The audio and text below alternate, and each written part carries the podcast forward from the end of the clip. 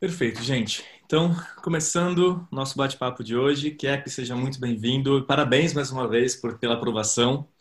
E queria dar boas-vindas a todas e todos. Estamos aqui para conversar, para bater um papo sobre, enfim, boas experiências, sobre bons é, momentos depois de um tempo de luta, mas é sempre importante vocês terem justamente esse contato, vocês terem essa possibilidade de conversar com alguém que passou pela mesma trajetória que vocês e que chegou lá, finalmente chegou lá. E, e é isso, basicamente minha função aqui é só receber vocês e moderar basicamente esse bate-papo, mas a estrela da noite vai ser o Cap. Então, eu queria sugerir, e aí vocês me digam o que vocês acham, da gente começar com o Cap falando um pouco sobre a trajetória dele, sobre de onde ele veio, qual foi o processo, e aí a gente abre para perguntas. Cap, o que você acha disso? Claro, pode ser sim. É... Beleza. Vocês estão assistindo? Ah, eu não sei se todo mundo me conhece, né? Sempre bom. Eu sou o professor Felipe S., eu sou professor de Política Internacional do IDEG e estou aqui moderando essa, essa mesa essa noite. Bom, Cap, então pode começar. Oi, gente, tudo bem? É, obrigado aí pelo interesse de vocês. Espero que eu possa ajudar de alguma forma no, processo de preparação. É, bom, eu sou nascido em São Carlos, né, no interior de São Paulo. Eu tenho 32 anos. Eu fiquei aqui até, até os meus 19 anos, aí fui fazer faculdade em São Paulo, na Faculdade de Direito da USP. E lá para o final da faculdade eu comecei já a me interessar pelo concurso, é, ver as primeiras, né, me informar sobre os primeiros cursinhos, essas coisas, fiz algumas leituras, mas nada muito a sério, né? Aí depois que eu me formei eu comecei realmente a estudar e é, concomitantemente eu achei que era importante fazer alguma outra coisa também, não ficar só focado, né? Então eu me preparei para o mestrado. Eu não comecei o mestrado já nesse primeiro ano, comecei no segundo ano. Aí, eu, então, eu fiz três anos de mestrado também na Faculdade de Direito, em, em Direitos Humanos, o mestrado. E então, assim, minha, minha preparação para o concurso nesse primeiro ano, depois de formado, ela foi integralmente dedicada ao concurso e um pouco a, ao projeto de mestrado, essas coisas, né? Aí, nos três anos seguintes, eu fiquei dedicado às duas coisas, mas prioritariamente ao concurso e agora, nesses últimos é, dois anos, né, foram seis anos de preparação, mais ou menos, é, pode pôr sete aí, né, é, sete anos de preparação, eu fiquei dedicado novamente, integralmente ao concurso. Eu tenho uma, uma trajetória peculiar, digamos assim, né, quem, quem me acompanhou, o Fio acompanhou, sabe que foi um processo bem sofrido, meu, assim, porque é, dois anos atrás eu fiquei por uma vaga, né, no, no resultado provisório e depois fiz os recursos, fiquei muito animado, acabei, acabei caindo mais uma vaga no resultado final, mas eu fiquei por 0.7 só, né? Uma posição que todo mundo teme, fala, nossa, né, não queria estar no lugar dessa pessoa e, e enfim. Aí é, já fiquei muito chateado, assim, mas é, é como o Henrique está falando aí, são, é um, é amigão meu aí, eu, eu tinha que passar três vezes para passar uma, mais ou menos, né? Então, enfim, esse, essa primeira vez, nem vou contar como passar, mas foi, foi difícil, né? Você ficar com essa expectativa é, do resultado final e, e, não passar. Foi difícil, não vou, não vou negar, assim. Eu tive que juntar forças aí para recomeçar os estudos. O resultado final sai lá por dezembro, então, para começar a estudar lá em janeiro, fevereiro, foi, foi sofrido, mas é, eu sabia que era aquilo que eu queria, então é, eu tentei ver isso como um sinal de que eu estava mais próximo da, do meu objetivo, porque a verdade é que a gente sempre duvida da nossa capacidade, assim. Até eu, eu realmente conseguir, eu, eu sempre tinha dúvida se eu era capaz, sabe? Então, eu tentei ver dessa forma. Bom, é um sinal de que se eu fiquei por 0.7, é, é possível para mim, né? Aí eu voltei a estudar, é, me preparei mais esse ano, foi o ano que eu mais consegui estudar, me cuidei mais, cuidei fiz mais exercício, cuidei da minha saúde mental, coisas que são importantes. E estudei bastante esse ano. E na, na prova, eu cometi um deslize, na prova da terceira fase, né? Da segunda fase, que é de inglês. Que eu, eu me equivoquei na hora de escrever uma das questões. Eu escrevi numa uma página errada. E aí eu escrevi lá, é, percebi na última hora e escrevi, ó, tá na página errada, né? Enfim, o fato é que eles me eliminaram por isso e minha nota não saiu no dia, no dia do resultado final, minha nota não saiu, simplesmente meu nome não estava lá, né? Estava dormindo nessa hora, quando eu acordei já tinha um monte de mensagem, o que aconteceu, não sei o quê. Fiquei super atordoado, fiquei, nossa, não estava entendendo, né? Aí eu fui atrás de entender, vi que eles tinham eliminado, entrei na justiça é, e consegui um liminar para corrigir minha prova, porque não tinha, segundo o juiz, né, um, um fato que justificasse essa eliminação. Eles também não tinham se explicado muito bem. Aí, é, com essa liminar, minha prova foi corrigida e depois dos recursos eu fiquei em quarto lugar, isso no ano passado, né? E aí eu comemorei muito, eu achei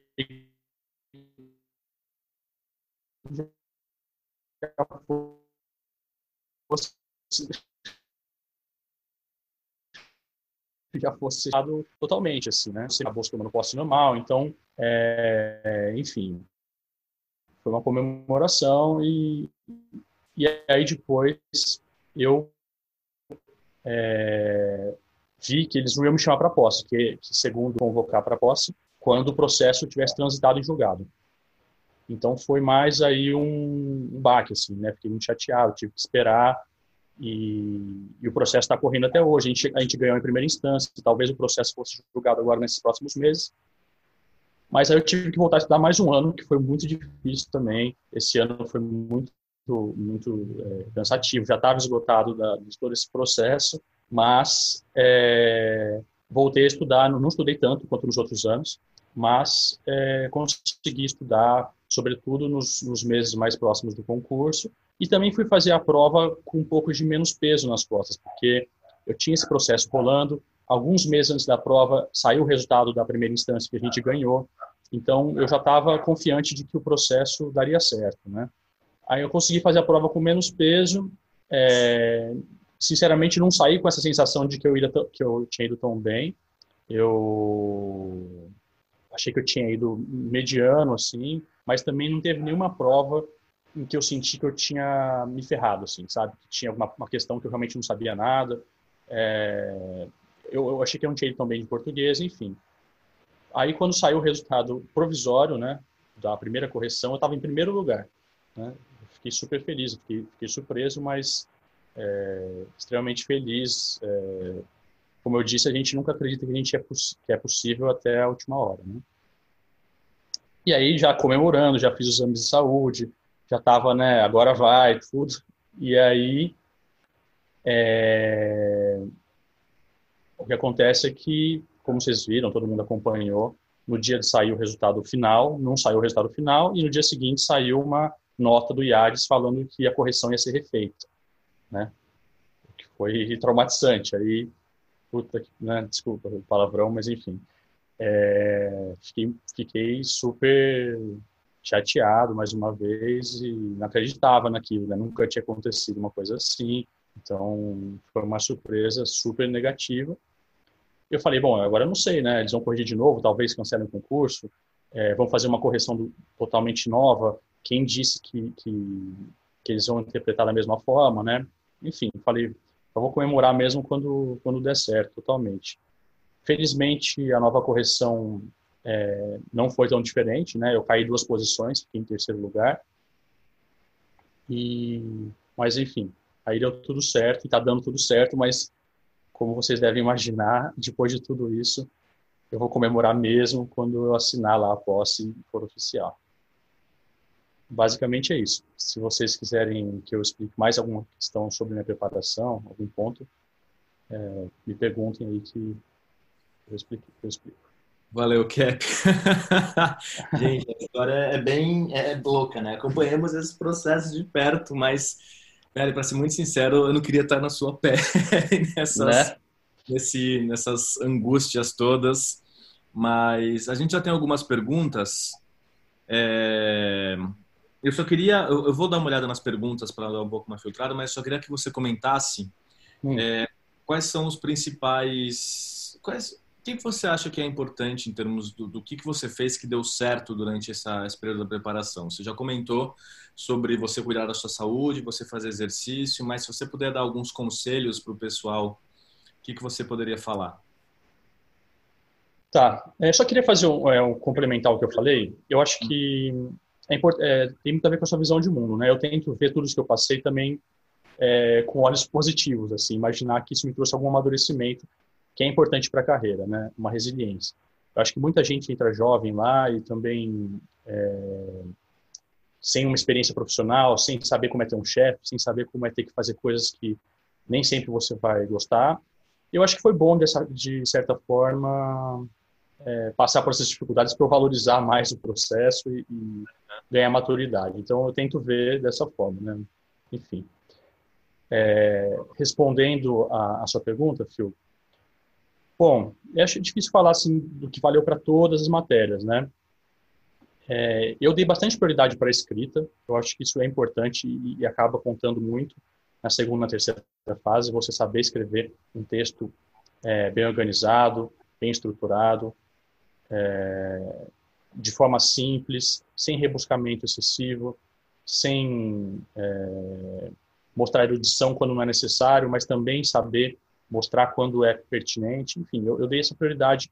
Foi uma das primeiras coisas que eu fiz foi estudar português. Né? Eu comecei é, meu processo de, de preparação fazendo um curso de gramática e, e logo eu comecei a fazer redação de português. Eu, eu, eu penso que isso me ajudou também porque é, era um ponto forte meu. É, se eu for pensar no, no, que eu me destacava antes, assim, tá, de eu começar o processo, foi essa questão da escrita. Então, eu pensei que esse era um ponto forte que valia investir e que permeia todas as questões, né? Então, então enfim, essa parte de português foi importante. Para línguas, o que eu penso que deu certo para mim foi fazer flashcards, né? É um, é um método que Alguns estudos dizem que é comprovadamente o mais efetivo para você memorizar é, vocabulário. Então, eu sempre fui fazendo vocabulário de inglês, espanhol, francês, fui organizando isso num documento do Word, cada um para uma matéria, e depois fui passando isso para o Quizlet, que é um site e um aplicativo é, que você pode fazer esses flashcards, que são jogos, jogos de memória, né? Você tenta lembrar a palavra, quando você não lembra, você aperta lá e ela te, te mostra o significado. E esse site é bom porque ele também tem uma forma de é, importar o, os dados dos arquivos do Word e dá para você até transformar em arquivo para o Kindle, né? Que não, que não cansa a vista. Eu preferia é, usar no Kindle. Você vai lá na parte de imprimir e coloca para imprimir uma palavra por é, por página, né? E aí você fica tipo um jogo de memória no Kindle que não cansa a vista. Para mim isso funciona bem. Eu vou escrever aqui o nome do site e do aplicativo no, no na mensagem. Peraí, deixa eu ver. Pronto. Quizlet.com e tem aplicativo também para o celular. É, sobre o meu nível prévio de cada idioma, hum, Inglês, eu diria que era um nível médio, assim, intermediário. É, eu tive, acho que, um privilégio, nem todo mundo tem essa oportunidade, de estudar né, na cultura inglesa por vários anos. Eu também passei uma, um mês, uma vez, com os intercambistas estrangeiros, uma coisa que minha tia organizava.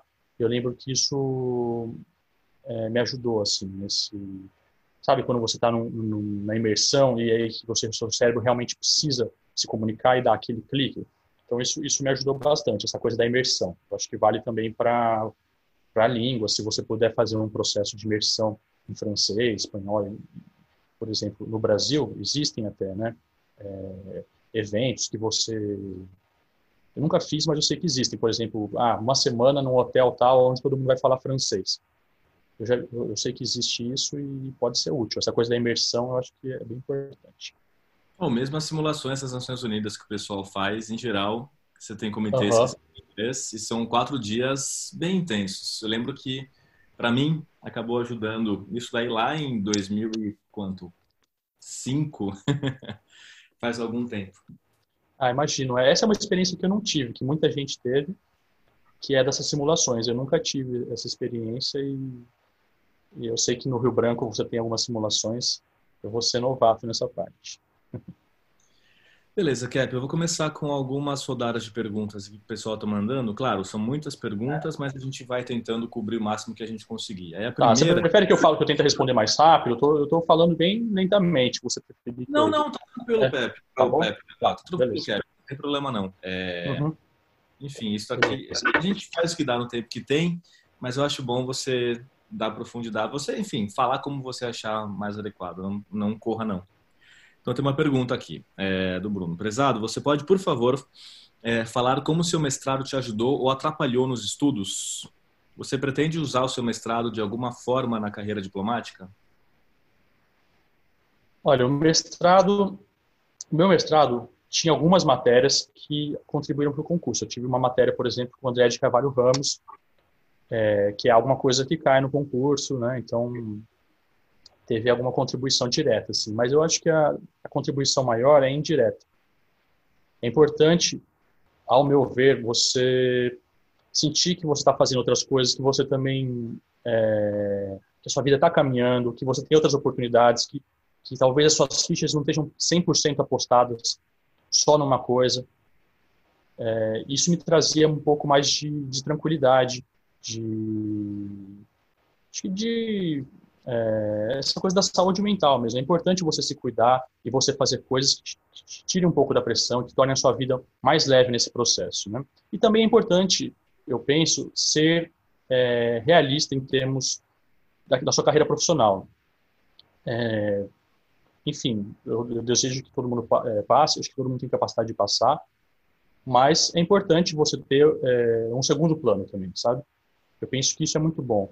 E o mestrado te ajuda a, a, a se manter de alguma forma no mercado de trabalho, a, a trilhar um outro caminho que pode é, ser tanto complementar à carreira no futuro, porque tem muita gente que faz mestrado, doutorado, que dá aula ou que, ou que se especializa numa área. E também tem gente que muda de planos, vai fazer outras coisas, né? Eu tenho um professor da, da faculdade de Direito, que ele foi diplomata por muitos anos e depois resolveu virar professor, né? Então, enfim, é, é bom ter, ter coisas paralelas rolando, eu acho. E, e se, eu, se, eu, quero me especializar nessa parte dos direitos humanos, uh, eu não sei exatamente qual, é, o quão fácil isso, isso, você pode fazer isso na, na carreira, se você pode se manter numa área tanto tempo assim. Eu acredito que não é tão simples, mas sim, eu quero em algum momento trabalhar com isso. Se eu, se eu tiver a oportunidade, com certeza eu quero trabalhar com isso, sobretudo em algum momento em que os direitos humanos sejam bastante valorizados. Beleza. Cap, tem mais uma pergunta relacionada com essa. É, você já comentou que fazer alguma coisa em paralelo acabou tirando um pouco peso e, e, sem dúvida você, você saber que sua vida não depende do concurso é sempre bom. Mas um pouco mais falando sobre isso, tem uma pergunta aqui que é é, você acha que o mestrado mais ajuda ou mais atrapalha no concurso? Qual a sua opinião sobre isso e como você conseguiu conciliar as duas coisas? E você já comentou um pouco sobre isso, mas eu queria que você, se pudesse, falasse um pouco sobre o que me parece, pelo menos, é que quando você está se preparando, existem fases diferentes. Fases que exigem um pouco mais de dedicação, fases na qual, nas quais você acaba conseguindo conciliar outras tarefas e os momentos pré-prova, em geral, que exigem uma, dedicação um pouco mais é, intensa. É, a impressão que eu tenho é que se você acabar fazendo mestrado é, junto de um, de um momento inicial da preparação, por exemplo, que você normalmente se dedica mais, você tem um pouco mais de fôlego, acaba sendo um pouco prejudicial. É, mas não tem receita, né? Cada pessoa acaba reagindo de um jeito. Eu já vi casos como o seu que acabou sendo positivo fazer o mestrado, já vi outros casos que as pessoas acabaram se enrolando, não fazendo nem preparação bem e, e nem o mestrado. O que você pode comentar sobre isso? Você tem alguma, alguma, é, é, alguma reflexão acerca de como você conseguiu conciliar acerca dessas fases da preparação? O que, que você acha?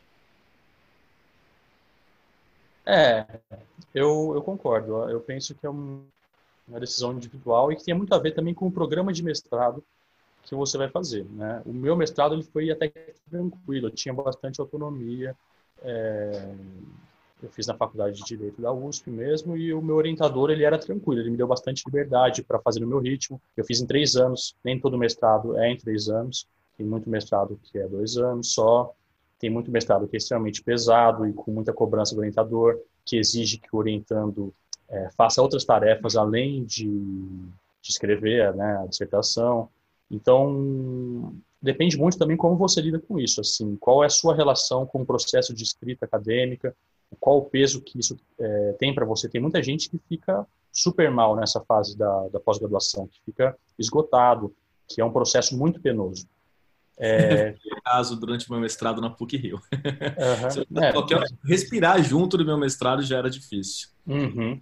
É, então. É pessoal, né? é, é, então é assim, o meu processo, o meu processo foi mais tranquilo por causa dessa autonomia que eu tinha. Eu vou também admitir que eu não dediquei tanto tempo quanto eu poderia ao mestrado. É, certamente, se eu fosse fazer um mestrado só, integra, é, se dedicar integralmente àquilo, é, teria sido melhor, né, para para minha produção acadêmica. Então, sim, pode te roubar energia. Foi só assim, um mestrado é mais um exemplo de você buscar uma coisa paralela que não te tome tanta, que não te consuma tanto, mas que talvez te dê um senso de que você tem outras coisas acontecendo na sua vida, que você não depende só daquilo. Isso para mim, eu também sou uma pessoa que dá muito, é, atribui muita importância para isso, assim, para a questão da de estar bem, de, de não estar tão nervoso. Eu acho que eu tenho uma tendência talvez a ficar mais ansioso e uma coisa nesse sentido. Então, é, acho que tem cada um tem que pensar aí é, como lida com essa questão, né?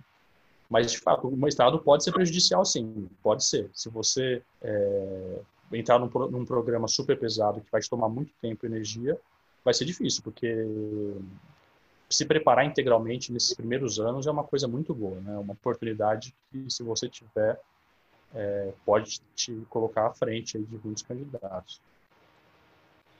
Jeff, uma outra pergunta aqui sobre saúde mental. O que, que você fez? Quais são as suas recomendações para manter a sanidade durante esse processo? Bom, é, eu acho que é importante você fazer exercício, né? Você ter uma, uma, uma, rotina de exercício. Eu nunca fui muito de fazer exercício, fiquei muitos anos sem fazer exercício. É, não considerava tão importante, mas eu vejo que é super importante, sobretudo para essa questão do bem-estar, produção de serotonina, é, disposição, você dormir melhor. Então, eu recomendo totalmente que se faça algum tipo de exercício mais intenso, aeróbico ou academia, é, diariamente. Não precisa ser tanto tempo, mas é, eu penso que isso contribui muito. Né? Eu também me interesso por várias coisas, tipo yoga, ayurveda, é, meditação. Acho que essas coisas todas é, contribuem, sobretudo para para alguém que tem tendências mais ansiosas e tal. Né? E muita gente tem, muita gente que estuda, é, que segue carreira acadêmica ou que estuda para concurso, tem essas tendências, porque tem até com, é, comprovação né, científica entre, é, entre esse tipo de inteligência mais, mais é, acadêmica mesmo, digamos, de, de, estudo, de leitura, e tendências mais ansiosas. Né? São cérebros que que funcionam assim, partes do cérebro que funcionam é, interrelacionadas às vezes. Então, é, essas coisas todas me ajudam, mas tem muitas, muitos caminhos, né? Eu acho que caminhos é uma coisa também muito individual. Eu não sou religioso, mas, enfim, se você tiver uma religião, isso te traz conforto, te traz é, mais, mais estabilidade emocional. Cada um tem o, seu o seu caminho nesse sentido, eu acredito. Alimentação também Acho muito importante cuidar da alimentação, alimentar bem e sair com os amigos também, sabe? Não, eu tive anos em que eu exagerei nesse ponto de ficar isolado, sobretudo no meu primeiro ou segundo ano de estudo. Estava saindo muito pouco, é, isolado. Na época eu namorava, não, não dava não dava atenção suficiente para minha namorada, estava sempre com pressa, sempre querendo voltar para casa para estudar. E no longo prazo é contraproducente isso. É, eu penso que o concurso é uma maratona, né? Não adianta se esgotar no primeiro ano, fazer uma coisa insustentável, que não, não, não é o melhor, não é o mais efetivo. Inclusive, nessa época, era comum que às vezes me, dava, me desse um esgotamento e eu ficasse, sei lá, é, 20 dias, 15 dias, às vezes sem conseguir estudar nada, porque eu estava esgotado. E depois que eu passei a ter uma, uma uma rotina mais equilibrada, sono, alimentação, exercício, sair com meus amigos no final de semana, tirar tempo para lazer, assistir um filme eventualmente, enfim, tudo isso é, esses, esses, esgotamentos, esses burnouts, assim, é, desapareceram. Claro, é, eu ainda né, tinha momentos de cansaço, mas isso que eu falei de às vezes ficar uma semana sem conseguir estudar nada, não, não, não teve mais. Cap, é uma pergunta que apareceu hum. algumas vezes aqui e eu sempre acho importante para desfazer é, talvez alguns mitos. Eu acho que já é importante o que você está trazendo de contribuição em relação a cuidar da saúde, em relação a deixar um tempo para uhum. cuidar do corpo, cuidar da mente, é, tá com pessoas que você gosta, porque você precisa desse apoio para você conseguir se manter nesse caminho. Uhum. O estudo é muito solitário, a gente sabe disso, e se você acaba mergulhando nisso, muitas vezes acaba sendo muito mais prejudicial é, esse, esse isolamento, porque acaba tendo um peso mental bastante grande. Mas existem alguns pesos também que vêm de uma certa expectativa que é criada muitas vezes há uma certa dificuldade de você manter ou você tá em cima das próprias expectativas que você cria em relação a você mesmo e muitas vezes imaginando o que, que as outras pessoas fazem. Uma das grandes, é, é, uma das grandes imaginações sobre o que as outras pessoas fazem em relação a horas de estudo. Você pode comentar um pouco sobre sua rotina de estudo, como é que era, é, quantas horas, se você se dedicava, se você, enfim, tinha um horário que era mais produtivo para você, é, em relação à organização de estudos, se você dividia o tempo entre disciplinas, se você tinha fases de imersão em disciplina, um pouquinho mais sobre sua rotina. Tá. Só queria complementar a questão da saúde mental, fazer mais uma pequena fala, que é a seguinte, gente, tentem não atribuir o valor pessoal de vocês à aprovação no concurso, sabe?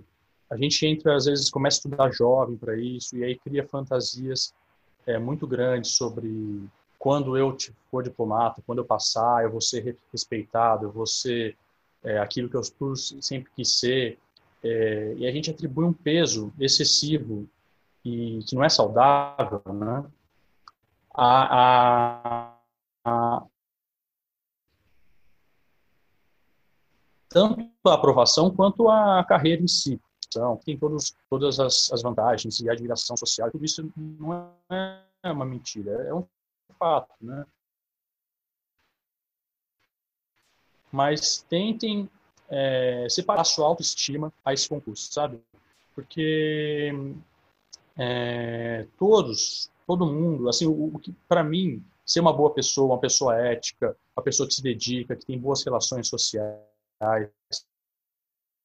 isso é, é, tem muito mais valor do que ser uma pessoa meramente bem sucedida em termos profissionais. Tem muita gente que passa no concurso, não sei se nesse, porque eu não, não convivi com o pessoal lá ainda, mas enfim, tem muita gente bem sucedida no mundo em termos profissionais, mas que é super mal sucedida nas relações pessoais, em, em nas relações afetivas, é, em ter uma vida feliz, sabe? Então, é, muito cuidado com esse tipo de pensamento que coloca tudo para o futuro e, e, posterga a viver o presente e dar valor para as coisas mais simples e que têm valor na vida. Né?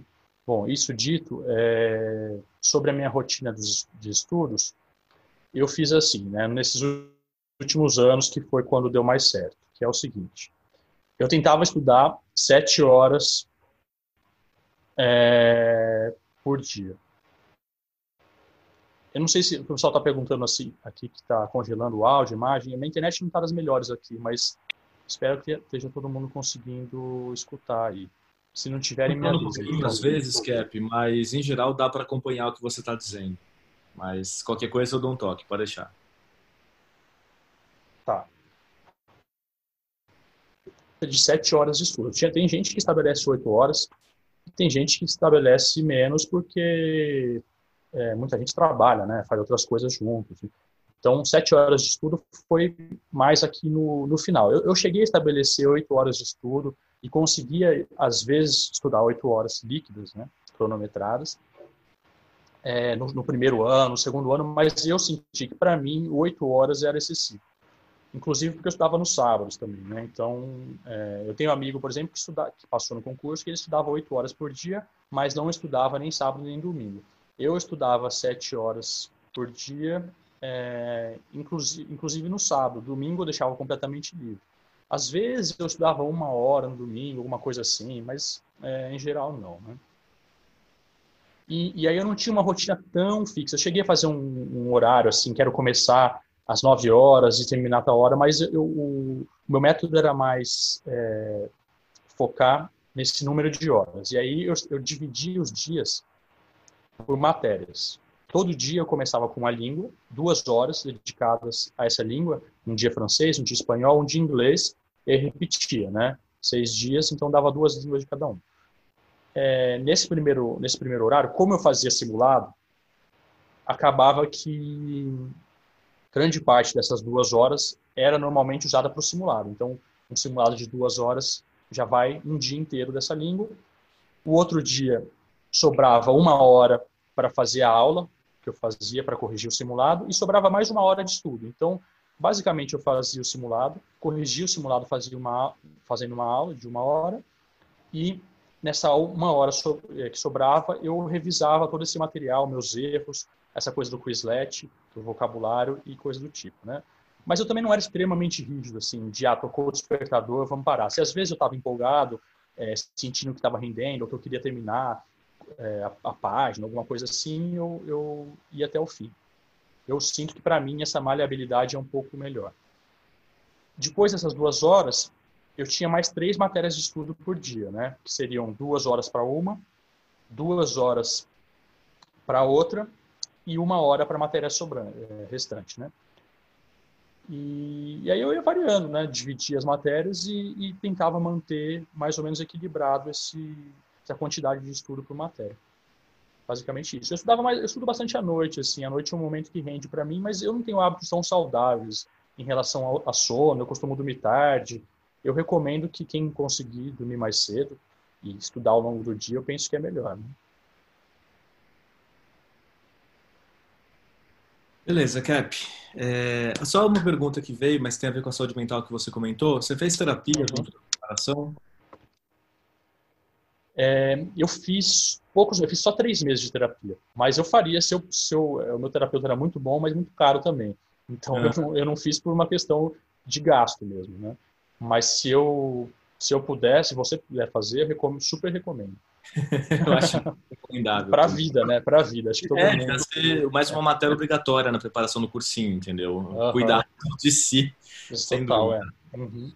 É, Cap, algumas outras perguntas estão aparecendo, ainda tem a ver com rotina de estudo, com horas de estudo, com, enfim, mas com não do seu dia, mas do seu processo de preparação mesmo. Uma das perguntas que veio é em relação a TPS discursiva. Uhum. Como você fez com essa preparação? No sentido de que você se preparou para as duas ao mesmo tempo, você começou com preparação só para o TPS, depois discursiva, você começou de um jeito e viu que não era muito adequado, passou para o outro. Como que foi isso?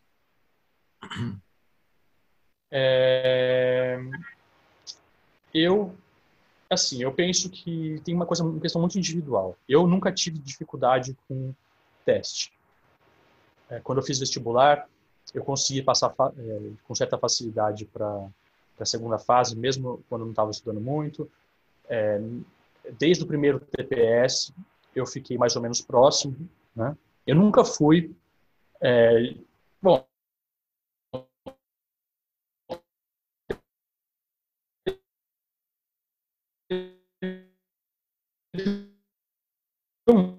um ano que eu fiquei entre os 10 ali de, no TPS, mas não era o meu padrão, né? Eu também não ia tão bem para acho que deu uma, uma, travada aqui, né, gente? Vocês estão Deixa eu, deixa eu, eu recebi mensagem aqui que travou, eu vou repetir então. Então, é o seguinte, é... Estão escutando agora? Vou esperar vocês confirmarem, por favor. Vamos sim, Cap, pode ir. Tá. Então, eu, é, quando, desde que eu prestei meu primeiro TPS, depois de formado, eu vi que eu não estava tão longe de passar. Eu já fui bem, mais ou menos bem, nesse primeiro TPS. Fiquei dois pontos de passar.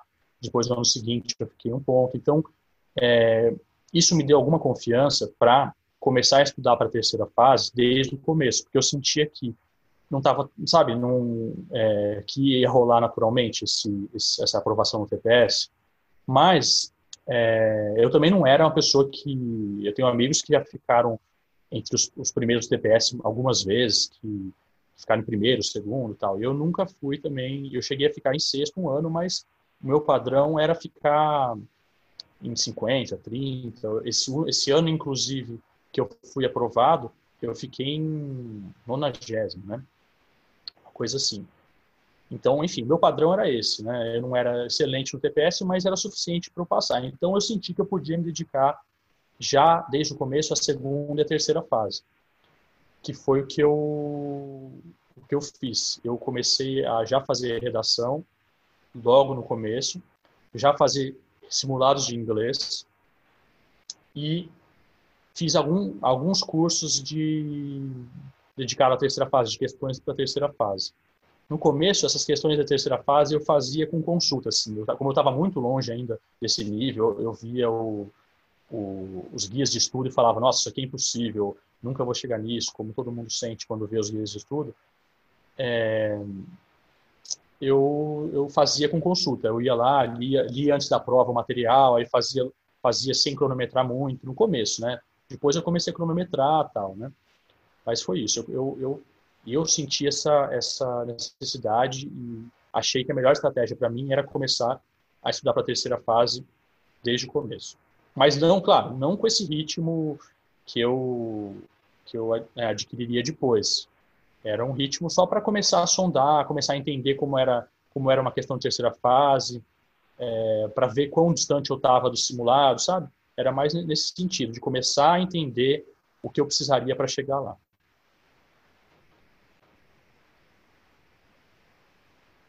Beleza, Cap. É... Mais uma pergunta ainda relacionada com essa questão da rotina, com as suas matérias. É, você seguiu alguma sequência específica de matérias na hora de você construir essa, de você bolar essa preparação? Você foi fazendo algo mais geral?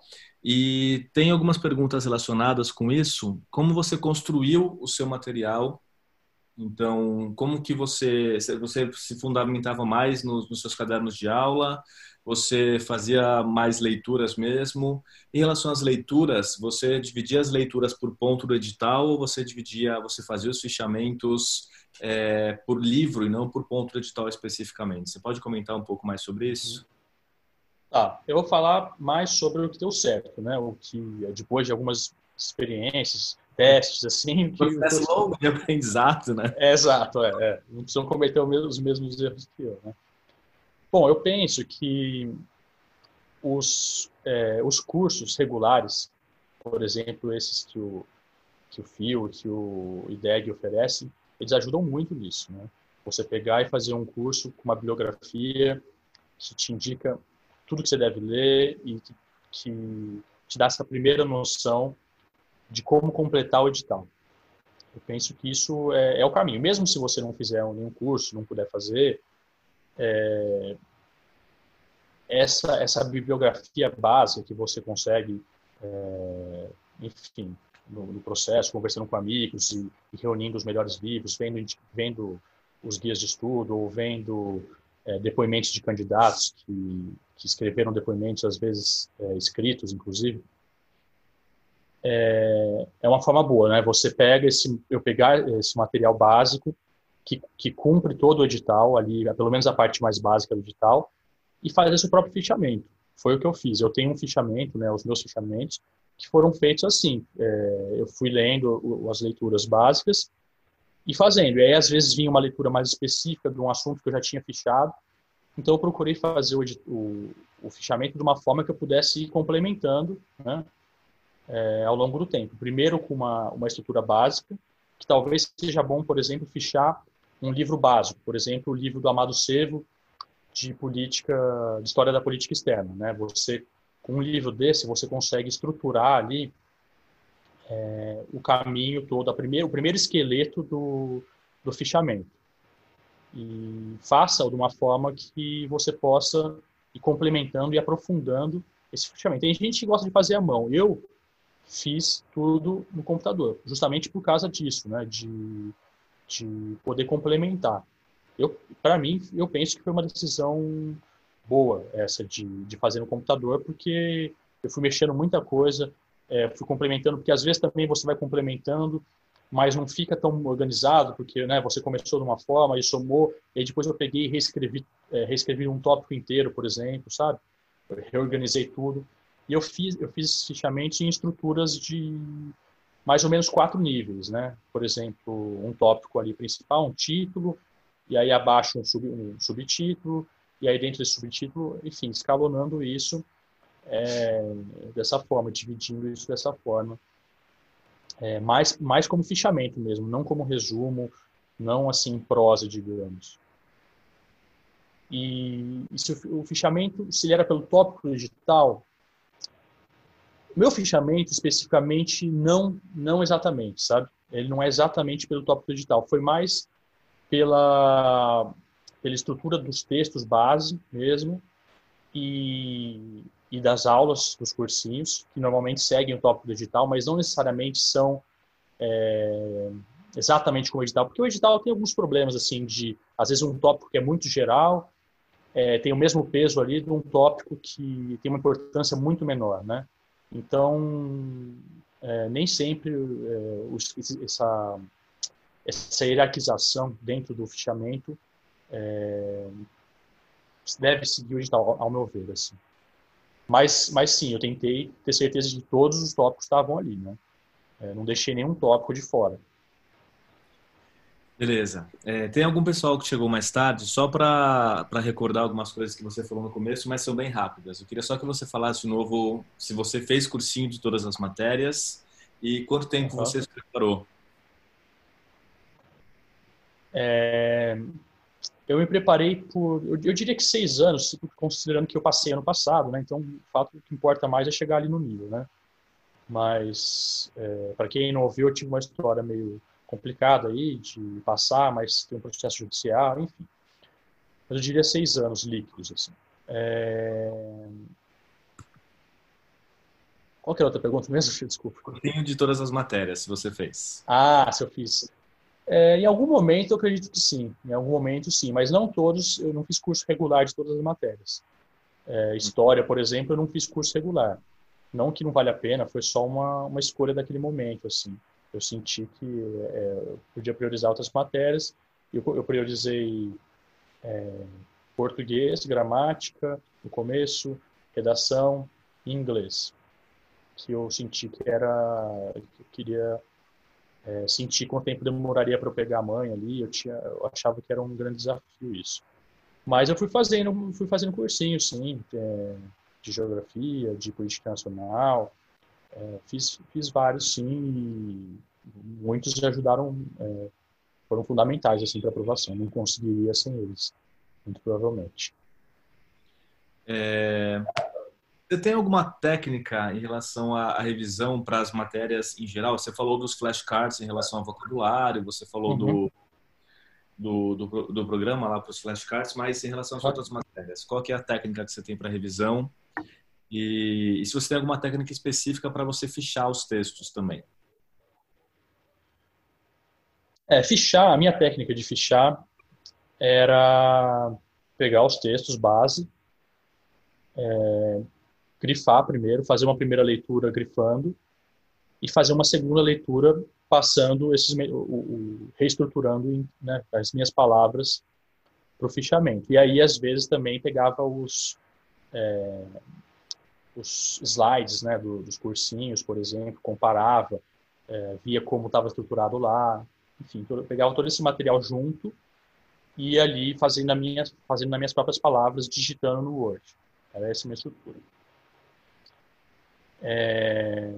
Putz, desculpa, eu esqueci de novo qual que era a primeira pergunta. A revisão, revisão, revisão. Isso, isso. Sobre a revisão, eu dei bastante prioridade para a revisão. Eu, eu penso que revisar é muita matéria, então revisar muitas vezes é, é fundamental. A minha estratégia foi fazer, é, não é, economizar nas leituras base, assim, sabe? Eu penso que nesses primeiros anos, enfim, tem, é, eu tenho, tenho, tenho, que lembrar isso, tem padrões e padrões, né? Tem pessoas que são extremamente fora da curva. Esse ano, por exemplo, teve pessoas que passaram, é, formaram e se passaram e, entre os cinco, seis primeiros colocados. Pessoas super jovens e que estão né, fora da curva. Eu não vou recomendar partir desse pressuposto, porque isso é exceção da exceção. vou partir do pressuposto de que é, as pessoas vão precisar pelo menos três anos, cinco anos, que eu penso que é a média de aprovação atualmente com esse número de vagas. Então, supondo que você vai precisar de, vamos supor, quatro anos pelo menos, é, com sorte três, eu penso que pelo menos no primeiro ano, no segundo ano, é, vale a pena você fazer é, uma leitura mais extensa, não focar tanto no prazo do concurso, porque às vezes você começa a fazer essa leitura, mas logo sai o edital, e aí você já, já começa nesse desespero de revisar, ou, ou antes de sair o edital já tem notícias, e, e aí todo o seu calendário acaba ficando, é, ficando, ficando limitado por uma, uma revisão, sendo que você nem acabou as leituras básicas ainda, sabe? Então, na, a minha estratégia, e eu acho que você tem que pensar muito bem se isso vale para vocês também, é fazer uma leitura bem pesada e bem extensa dos tópicos do dos textos básicos, assim, sabe? Não, não economizar nesse sentido.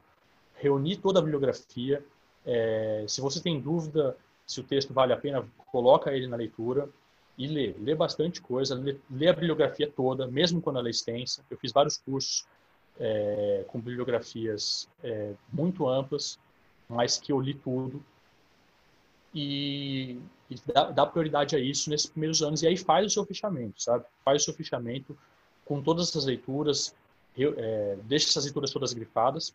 E aí, uma vez que você tiver sentido que você realmente tem um material bom, é, denso o suficiente, que está com, com a maior parte das coisas ali, aí revisa muito esse material, fica só revisando praticamente, né? porque está tudo ali que você precisa. Aí você vai adicionando novas coisas, matérias como política nacional sempre tem coisa nova, né? então você vai estar sempre tendo que atualizar, às vezes muda um tópico digital, é... enfim, às vezes também tem coisas que você percebe que você não tinha lido ali, que caiu no TPS você nunca tinha ouvido falar. Esse, esse, esse processo de atualizar os seus fichamentos, ele nunca vai acabar, né? Mas eu acho que dá para chegar num momento em que você está com toda a base bem coberta.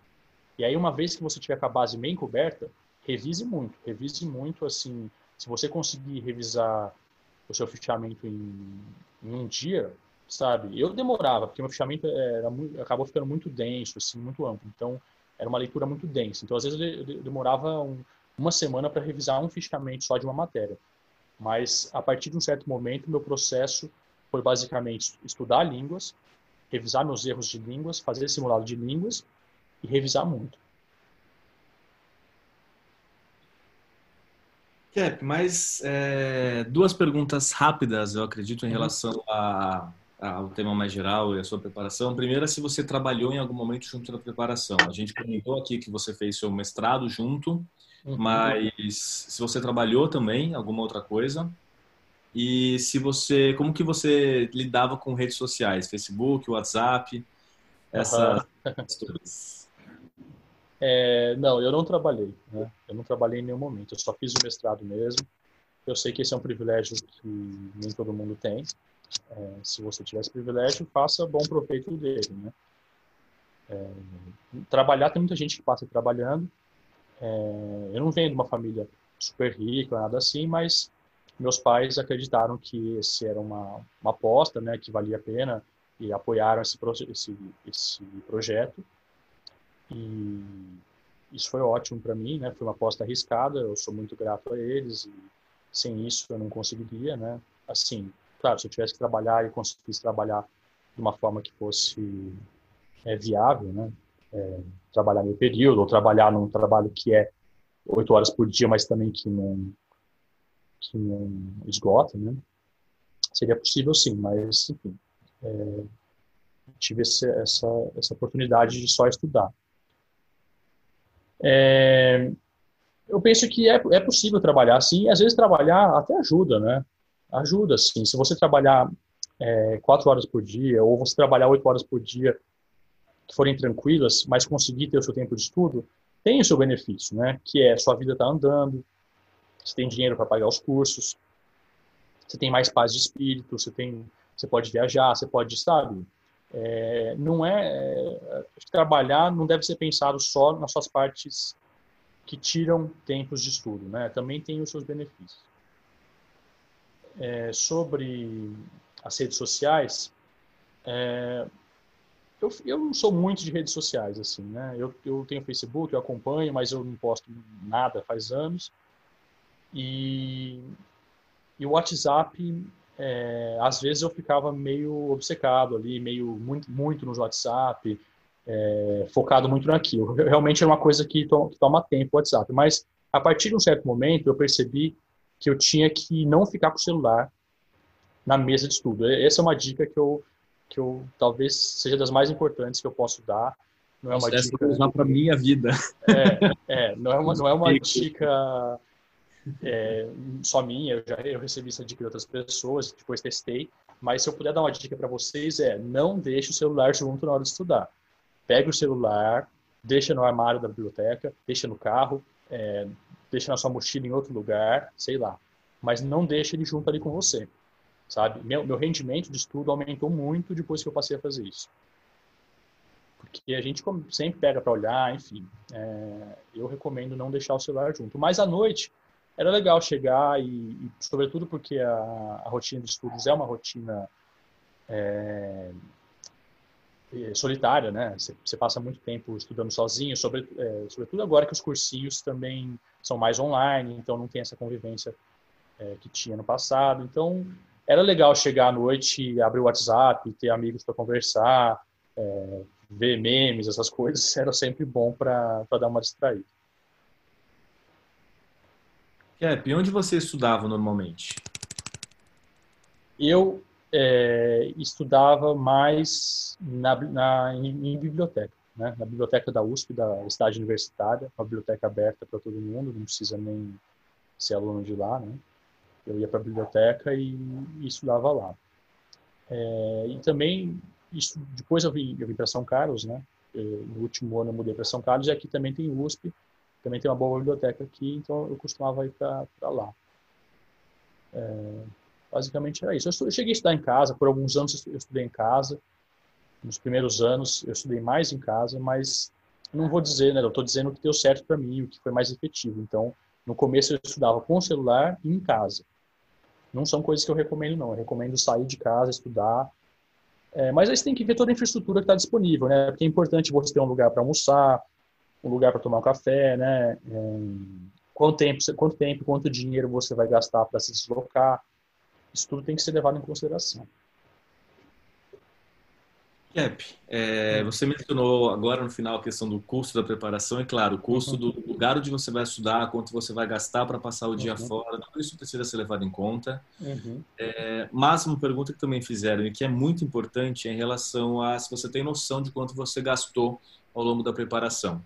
Isso é sempre difícil de, de calcular, a gente bem sabe, mas ainda que você não consiga fazer uma estimativa, enfim, tentar fazer uma estimativa e também se você tem alguma recomendação em relação a planejamento financeiro, porque a gente sabe que esse é um dos principais pontos que acaba levando nas fases mais avançadas da preparação a ter é, a, gerar uma ansiedade muito grande. Você já comentou que você uhum. contou com o apoio da sua família, o que é sensacional, mas isso não quer dizer que você podia fazer o que você quisesse na hora que você quisesse.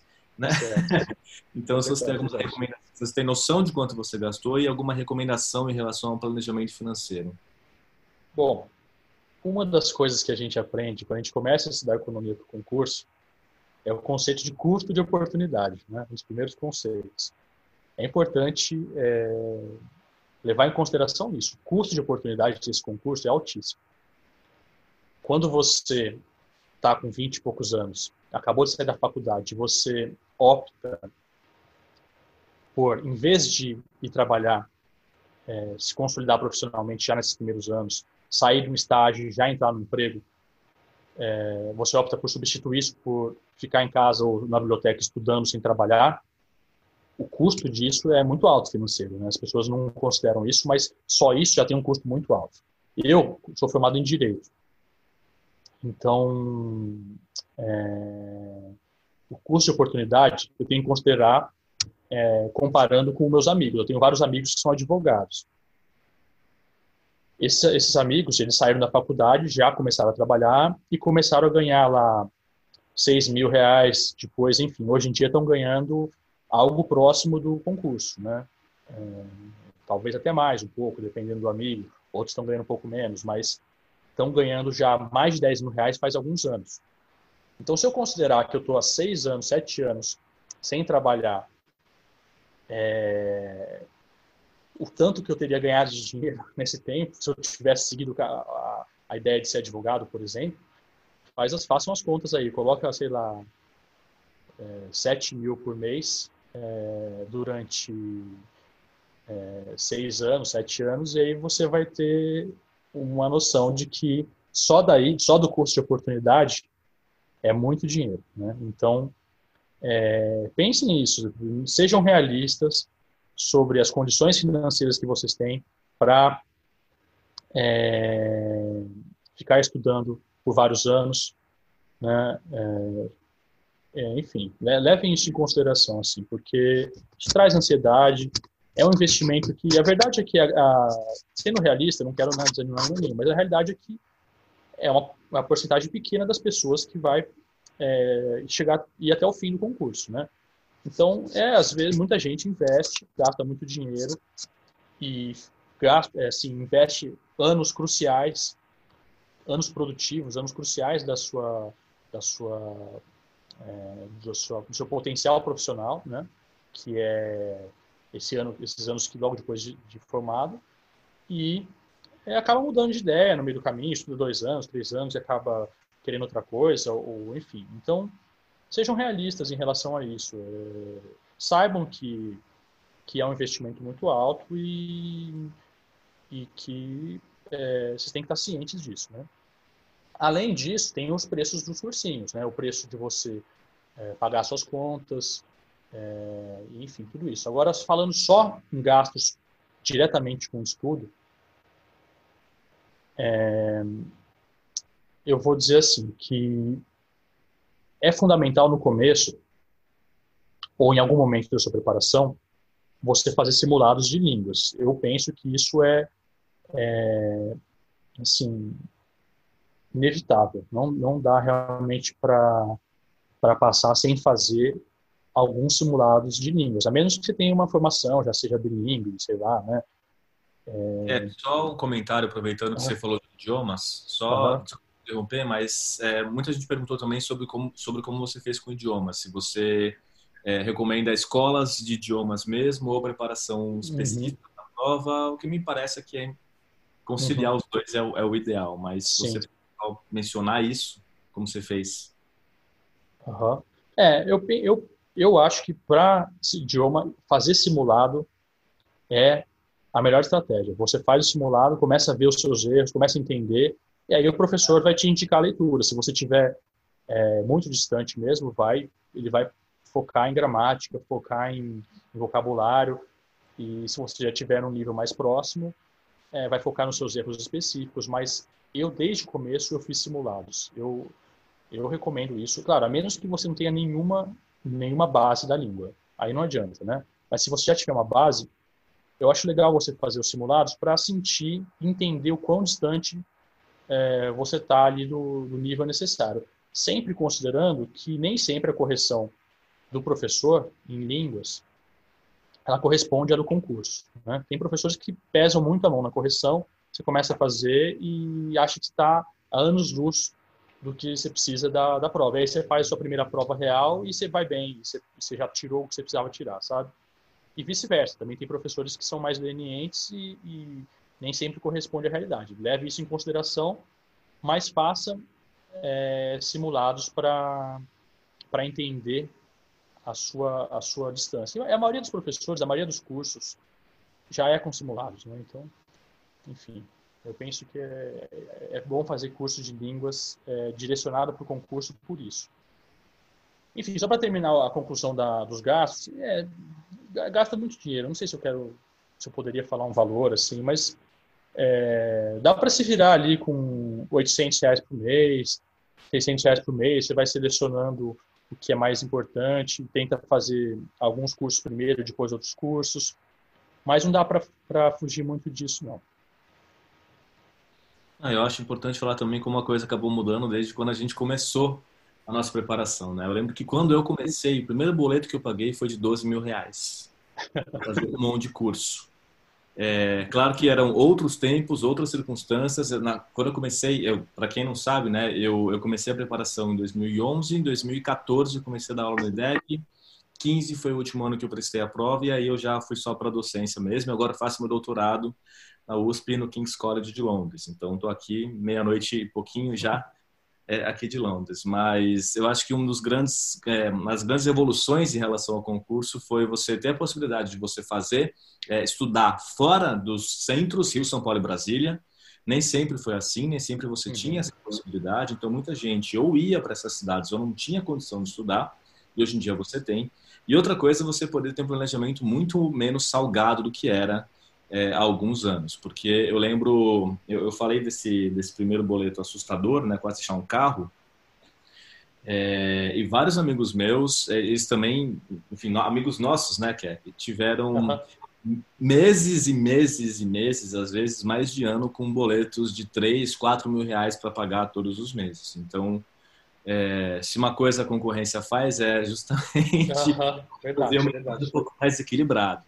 Então, existe possibilidade de você conseguir, como o Cap falou, com 600, 800 reais por mês, se você conseguir é, fazer uma boa preparação. Mas eu acho que, perdão, gente, vocês estão me ouvindo bem?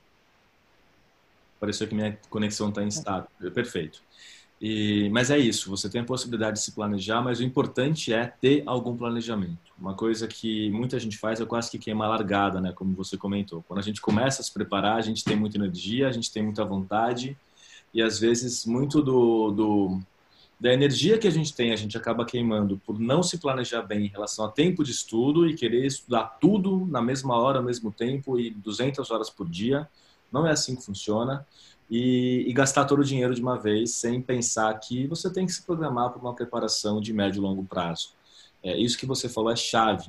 É, quando nós começamos não era exatamente assim, porque a gente pegou o pior dos momentos, né, que é o momento quando tinha as turmas de 100 vagas, porque a primeira prova que eu prestei foi quando acabaram as 100 vagas é, então, você tinha expectativa de estudar um ano e passar, de repente você não tinha mais as turmas de 120 vagas, eram turmas de 20, de repente não passavam mais 300 para as fases avançadas, passavam 200, passavam 100, de repente preparação, que era um ano 2, passou para 5, 4. Uhum.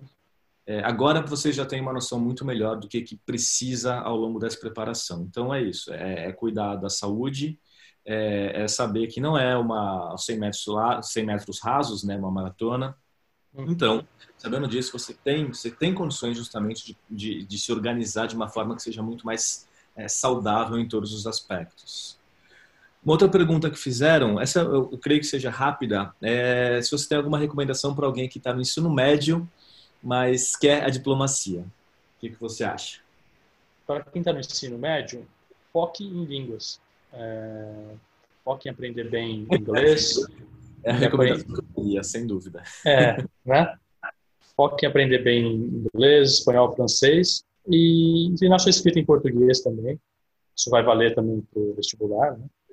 Então, eu daria é, prioridade para isso, porque são matérias que, se você chegar na hora da preparação, no começo da preparação, com elas bem consolidadas, você já está muito à frente é, da grande maioria dos candidatos. Né? Se você, é, enfim, minha recomendação seria essa. E também porque são matérias que é, demoram mais um, um tempo maior para consolidar, para se solidificar. E às vezes é, não dá para comparar uma pessoa que estudou francês ao longo de seis, sete anos com calma, com alguém que está focado ali só em conseguir fazer a prova, né? Que é, era até o meu caso. Eu até comecei a estudar um pouquinho antes, tal. Mas quem vem já de uma preparação, que fez mestrado em francês ou que estudou em escola bilíngue, em inglês, o nível é muito alto, né? Então eu recomendo focar nisso. Mas claro, vai lendo outras coisas, mas sem, sem se cobrar muito, porque a vida vai mudando e, e enfim. Mas vai fazendo leituras aí sobre livros básicos que não são tão pesados, Amado Cervo, por exemplo, acho que dá para dar uma lida para uma introdução. Que é isso. Acho conselhos valiosos. Em relação a livros básicos, é, é muito comum o pessoal me mandar e-mail. É, agora, né, como eu, eu nessa correria não estou mais fazendo vídeo no YouTube, essas coisas estão uhum. um pouco lento, mas era muito comum receber e-mails de pessoal que estava começando a estudar ou ainda estava acabando ou faculdade ou ensino médio E, a recomendação que eu dava primeiro era essa: vai para as línguas, porque não adianta. Você tem que pensar que cada matéria tem um tempo diferente de aprendizado. E sem dúvida, os idiomas eles têm um, um tempo de aprendizado que é muito maior do que é, história. Uhum. É, dependendo da, da, sua formação, aí quando você está no ensino médio isso não vai variar tanto, mas o pessoal às vezes me pergunta qual curso eu recomendaria para alguém que quer diplomacia. Para ser bem sincero, cursos de humanas certamente ajudam, mas o que eu recomendaria sempre para sua graduação é que você faça um curso que você gosta, qualquer que seja ele. Uhum. A gente já viu gente que fez música, que fez engenharia, que fez odonto, que fez, enfim, N cursos e foram aprovados nessa prova.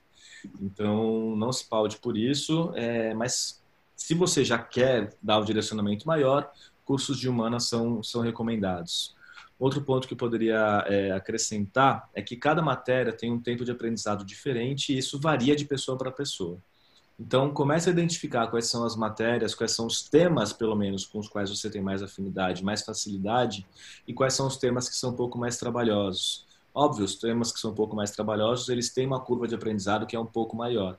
Então, se programa nesse sentido também. É, quando você vai começar a fazer os seus cursos, você não vai fazer todos os cursos de uma vez, o que é um erro brutal, que ainda bem, muita, pouquíssima gente faz hoje, mas era muito comum há alguns anos. É, então, tem que tomar esse cuidado também. E aí, quando você for escolher as matérias, pensa nas matérias que vão exigir um tempo maior de preparação, porque depois que você faz um curso inicial, você vai revisando. Quanto mais você revisa, mais a coisa vai ficando fácil, mais a matéria fica é, fresca na sua cabeça e mais você consegue lidar com esses conteúdos na prova. Então também leve isso em conta. É, tem, em relação a matérias, muita gente perguntou quais são, e aí mais curiosidade mesmo, quais são as matérias ou a matéria que é mais difícil para você e quais são, qual é a matéria ou as matérias que você tem mais é, facilidade ou afinidade? É, Deixa eu só falar uma coisinha. É, se você puder falar, antes de a gente é, encerrar o papo, eu gostaria de olhar aqui as, as perguntas que foram feitas e responder elas muito brevemente, cinco minutos, tentar responder todas as que faltaram, muito brevemente, cada uma. Ah, beleza, pode tá deixar. Eu estou fazendo um apanhado dessas perguntas todas, tá. mas não se preocupa, eu deixo esse tempinho para você. Eu ia sugerir tá. isso mesmo. Tá, beleza, ótimo. É... Afinidade, olha, eu sempre gostei de todas as matérias. Eu não eu lembro que eu tinha muita dificuldade com economia no começo. Era uma matéria que eu sentia que era mais difícil do que as outras. Eu lembro que eu lia livros de história, história da política econômica brasileira. Eu, nossa, era dificílimo, denso, me dava um sono. Era, era uma coisa que eu sentia que era realmente difícil. É, mas eu gostava de economia também no começo. É, não sei se eu tenho uma afinidade maior. Claro, a minha afinidade maior sempre foi com com língua portuguesa, né? Escrita, redação. Eu, eu foi onde eu eu me destaquei, né? No ensino médio, na faculdade, no vestibular, minha redação foi escolhida lá como uma das umas da uma daquelas da FUVEST, né? Que são escolhidas. Então, eu sempre gostei muito dessa coisa de escrever. Eu nunca achei que eu escrevesse muito bem, mas ao longo da, da vida as pessoas foram me falando que eu escrevia bem, os professores, e aí eu sempre comecei a ver que era que, que eu queria é, aprofundar isso. Eu tinha um blog quando eu era adolescente, escrevia um blog, fazia umas piadas e tal. Então essa era a matéria que eu tinha mais afinidade mesmo, que eu tenho, né? A, a, redação, a prova de português. Sempre foi a prova também que eu li e falava, nossa, essa é uma prova legal, assim, uma prova que realmente eu quero é, conseguir fazer bem, porque é uma prova que simboliza muito, talvez, a parte mais idealizada do concurso, da carreira diplomática. Né?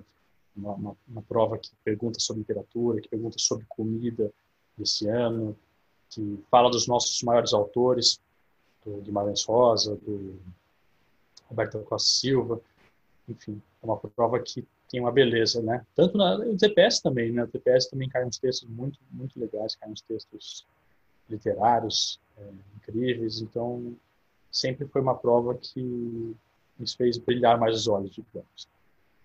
Mas sobre afinidade, eu acho que tem muita coisa legal no concurso, nada me incomodava muito, não.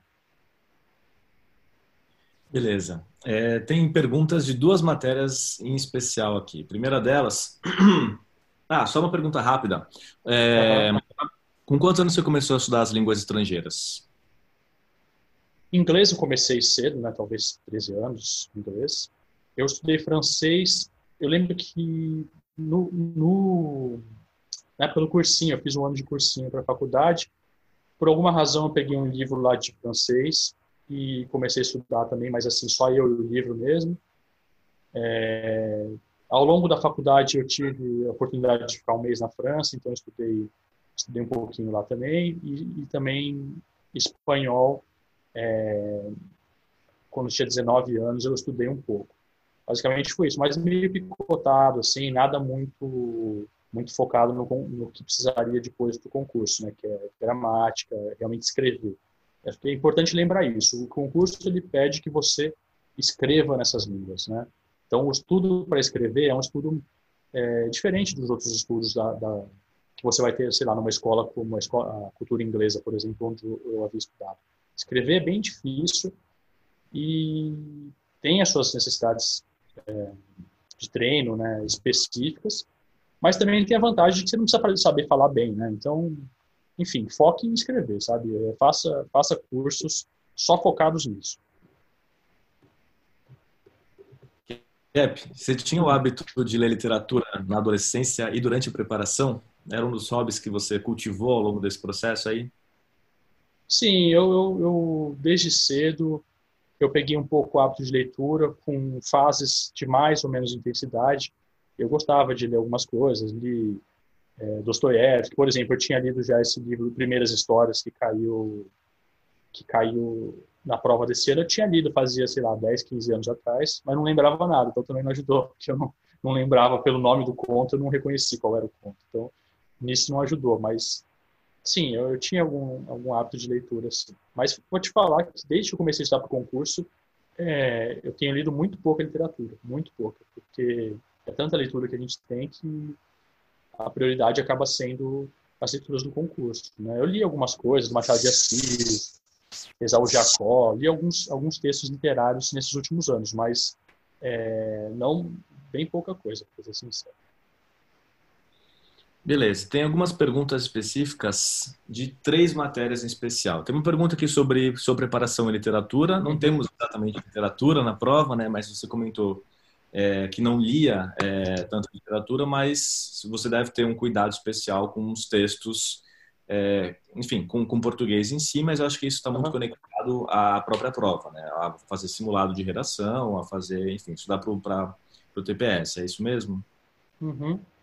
É, eu penso assim, que é importante fazer com a literatura o que você faz com as outras matérias, ter uma, uma leitura mais esquematizada, mais bem organizada, lê um livro, anota, anota o nome dos personagens, anota o enredo básico, é, anota passagens, é, conceitos, que às vezes é legal você ler, dar uma fuçada no Google em alguma crítica literária sobre determinado autor, é, põe lá Guimarães Rosa, por exemplo, e vê o que os críticos falam. Às vezes você pega um, um conceito crítico que vai te servir para fazer uma análise de uma prova, sabe?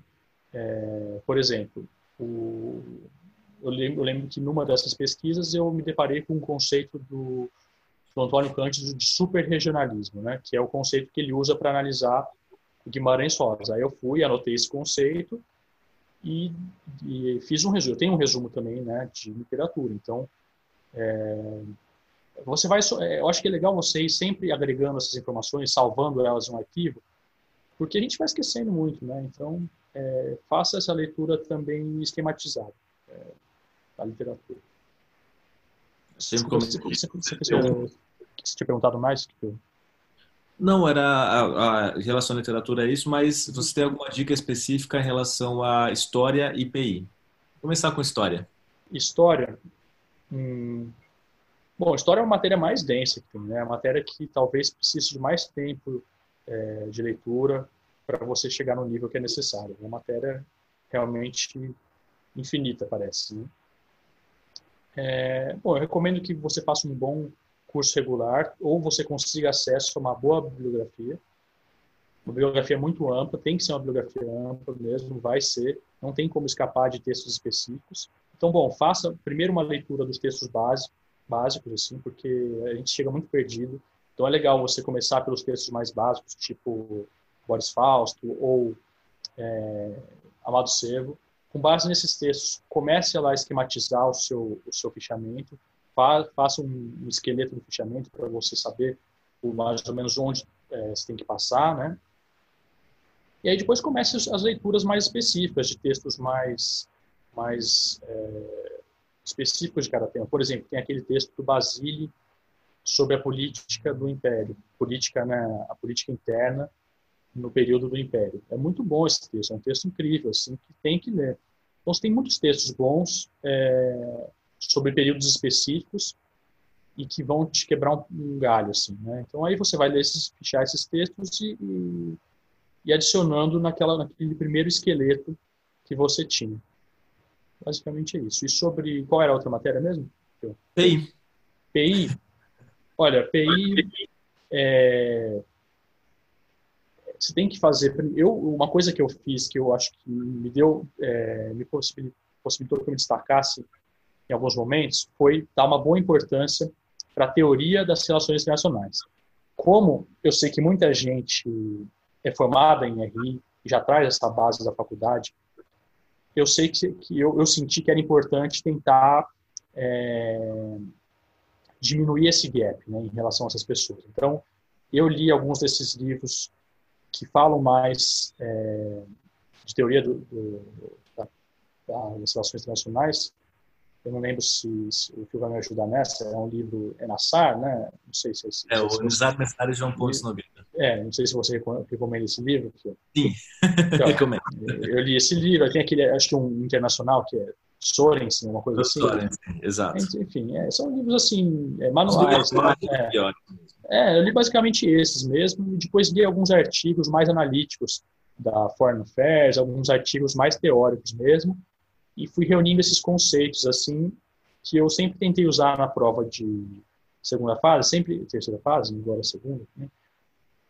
sempre que tinha uma questão mais aberta, alguma questão que permitia uma análise mais teórica, eu tentava usar esses conceitos. Eu, eu penso que isso dá uma, uma qualidade maior para as questões, tanto em PI quanto na prova de português, mas tem que ser usado com, com parcimônia, digamos assim. Tem que ser usado quando realmente for é, adequado, sabe? Não também forçar a barra e querer citar é, teoria quando não tem cabimento, sabe? Quando a, pergunta às vezes é super objetiva e aí você vai para a teoria. Não é, não é por aí, sabe? Mas se você tiver a oportunidade de fazer uma situação e usar bem o conceito, faça isso, porque isso dá uma qualidade que acho que estimula o, o corretor a te dar uma nota mais alta ali, sabe? Eu não diria melhor. Não? Ah, sim, diria melhor. Não sei, enfim. É, você tinha um caderno de história do Brasil e outro para política externa brasileira, ou você unificou os cadernos? Não, eu tinha dois cadernos, né? dois cadernos separados. Um só de história da política externa e o outro só de história. E tem e, e o outro só de política, de história da política econômica também. Uhum. É o que eu sempre recomendo também, porque cada é, matéria tem sua linguagem, né? Então, é, uhum. mais que temas conversem, é bom você ter um, um espaço dedicado para cada uma delas. Sim. Eu vou para duas últimas perguntas e aí depois você faz o, o tour pelas, pelas perguntas que enviaram.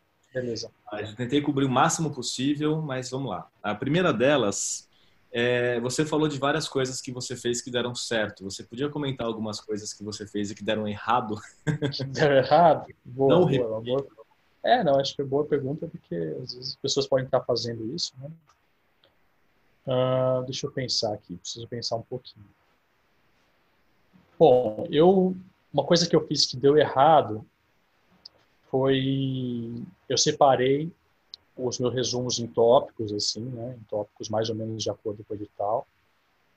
Aí eu tentei fazer um texto base, assim, uma, uma questão de terceira fase, é, pegando cada tópico, assim, sabe? Mais ou menos uma, uma, questão meio básica, assim, que eu tivesse que abordar cada tópico, que eu achei que é, escrever sobre cada tópico, assim, ajudava a consolidar e tal, mas deu muito trabalho, não, não foi muito pragmático, é, não vale a pena também fazer uma questão sobre cada tópico, tem, tem, tópicos que não dão certo você fazer uma questão na sua casa, assim, sabe?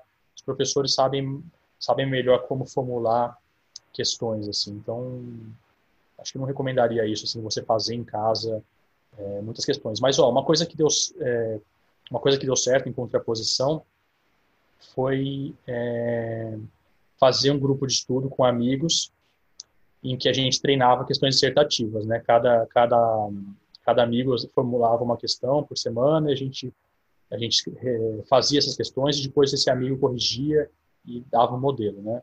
Isso foi uma coisa que deu certo para a gente, uma coisa legal. A gente fez seis amigos né? e foi legal. Isso foi uma experiência boa.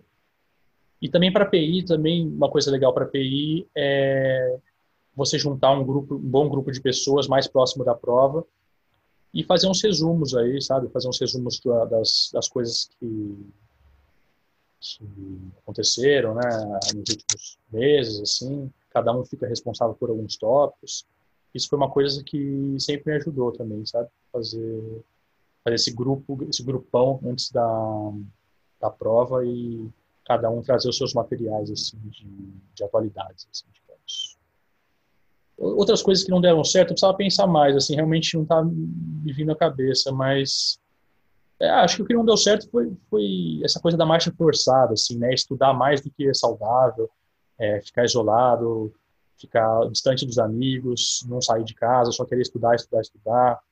É, isso não deu certo para mim. Foi uma coisa que era contraprodutivo, contraproducente, né?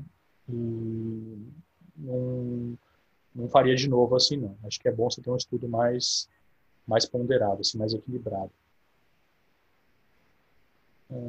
Cap, última uhum. pergunta, antes uhum. de você ir para a rebarba aí.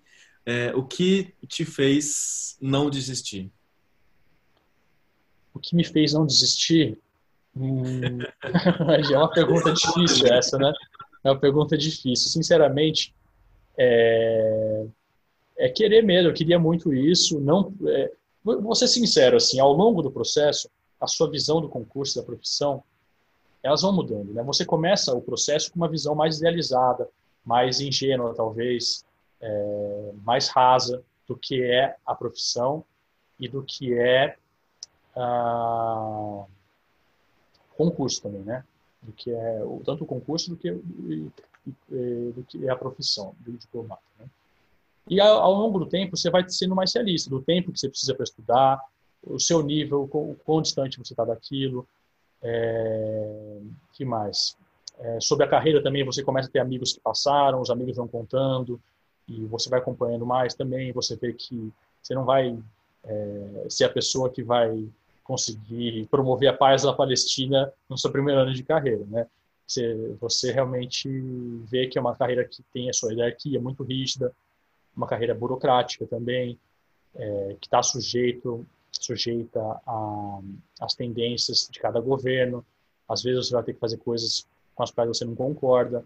Né? Então, todas essas, essas percepções vão sendo adquiridas ao longo da, do processo. E aí você tem que ver se a sua se o seu desejo de seguir essa carreira ele estava se ele, se ele também se, se ele também se reconstrói, né? se ele se adequa a essas novas percepções. Os, os meus é, o meu interesse, a minha persistência se, se manteve, se readequou à minha nova percepção sobre o concurso, né? Eu não sei explicar exatamente da onde vem isso, mas eu penso que é da minha percepção de que essa é a melhor carreira para mim. É uma carreira que se adequa à, à, à minha personalidade, né? Eu gosto de de estudar essas matérias todas. Para mim foi sempre um prazer estudar essas matérias todas. Elas correspondiam mais ou menos à minha visão do que é ter uma formação ampla, embora não, não absorvam tudo, porque eu, eu ainda penso em estudar outras coisas, filosofia me interessa, literatura, enfim. Mas eu sempre gostei de estudar essas matérias, sempre senti que eu estava é, adicionando algo à minha formação pessoal. Eu gosto também dessa coisa de viajar. Eu sou uma pessoa que tem uma, uma personalidade mais dinâmica, de conhecer coisas novas, está sempre interessado em novidades, assim. Então, eu penso que isso é, tem a ver comigo, né? Basicamente é isso. E, é, e também um investimento, né? Se depois, que, depois que você faz um investimento alto e você sente que está próximo daquilo, faz menos sentido abrir mão, no meu caso, assim, né? Eu, eu no terceiro ano de formado, eu passei, no terceiro ano de estudo, eu passei para o TPS. E aí nesse, passei né, no TPS e nesse ano eu, eu já fiquei mais ou menos próximo, né? Eu fiquei em, eu, em, em 60, né? 60 mais ou menos. Então eu senti que com um pouco mais de estudo dava para é, chegar lá, né? Então é, teve a ver com isso também, o tanto de investimento que eu fiz. Mas também eu recomendo que não se pense muito assim nos investimentos. Né? Outro conceito de economia que a gente aprende é o de é, custo afundado, né? se não me engano, investimento afundado, enfim. Quando a gente gastou um dinheirão e não é por isso também que a gente vai se manter numa coisa que não faz mais sentido para a gente. Né? Mantenha-se naquilo é, porque você quer realmente, porque é a melhor carreira para você, porque você está sentindo que você está chegando lá. É, não se mantenha porque você investiu já muito dinheiro e agora não dá mais para voltar atrás, ou porque o seu ego vai se sentir muito fragilizado, ou alguma coisa assim. Né? É, é, continue nesse caminho pelas razões corretas. Né? Pense, pense nisso. Assim. Beleza. E Cap, você, você usou algum podcast durante a preparação? Você escutava algum podcast com o objetivo de te ajudar na preparação? Não. É, é, sinceramente, podcast é uma coisa mais recente um pouco, né? Dois anos, eu digo, sei lá, que agora ficou, todo mundo começou a escutar mesmo, assim, podcast. Então, eu, não, eu, eu também não sou uma pessoa tanto de podcast. Às vezes, podcast me irrita pela falta de objetividade, sabe? é, eu sei.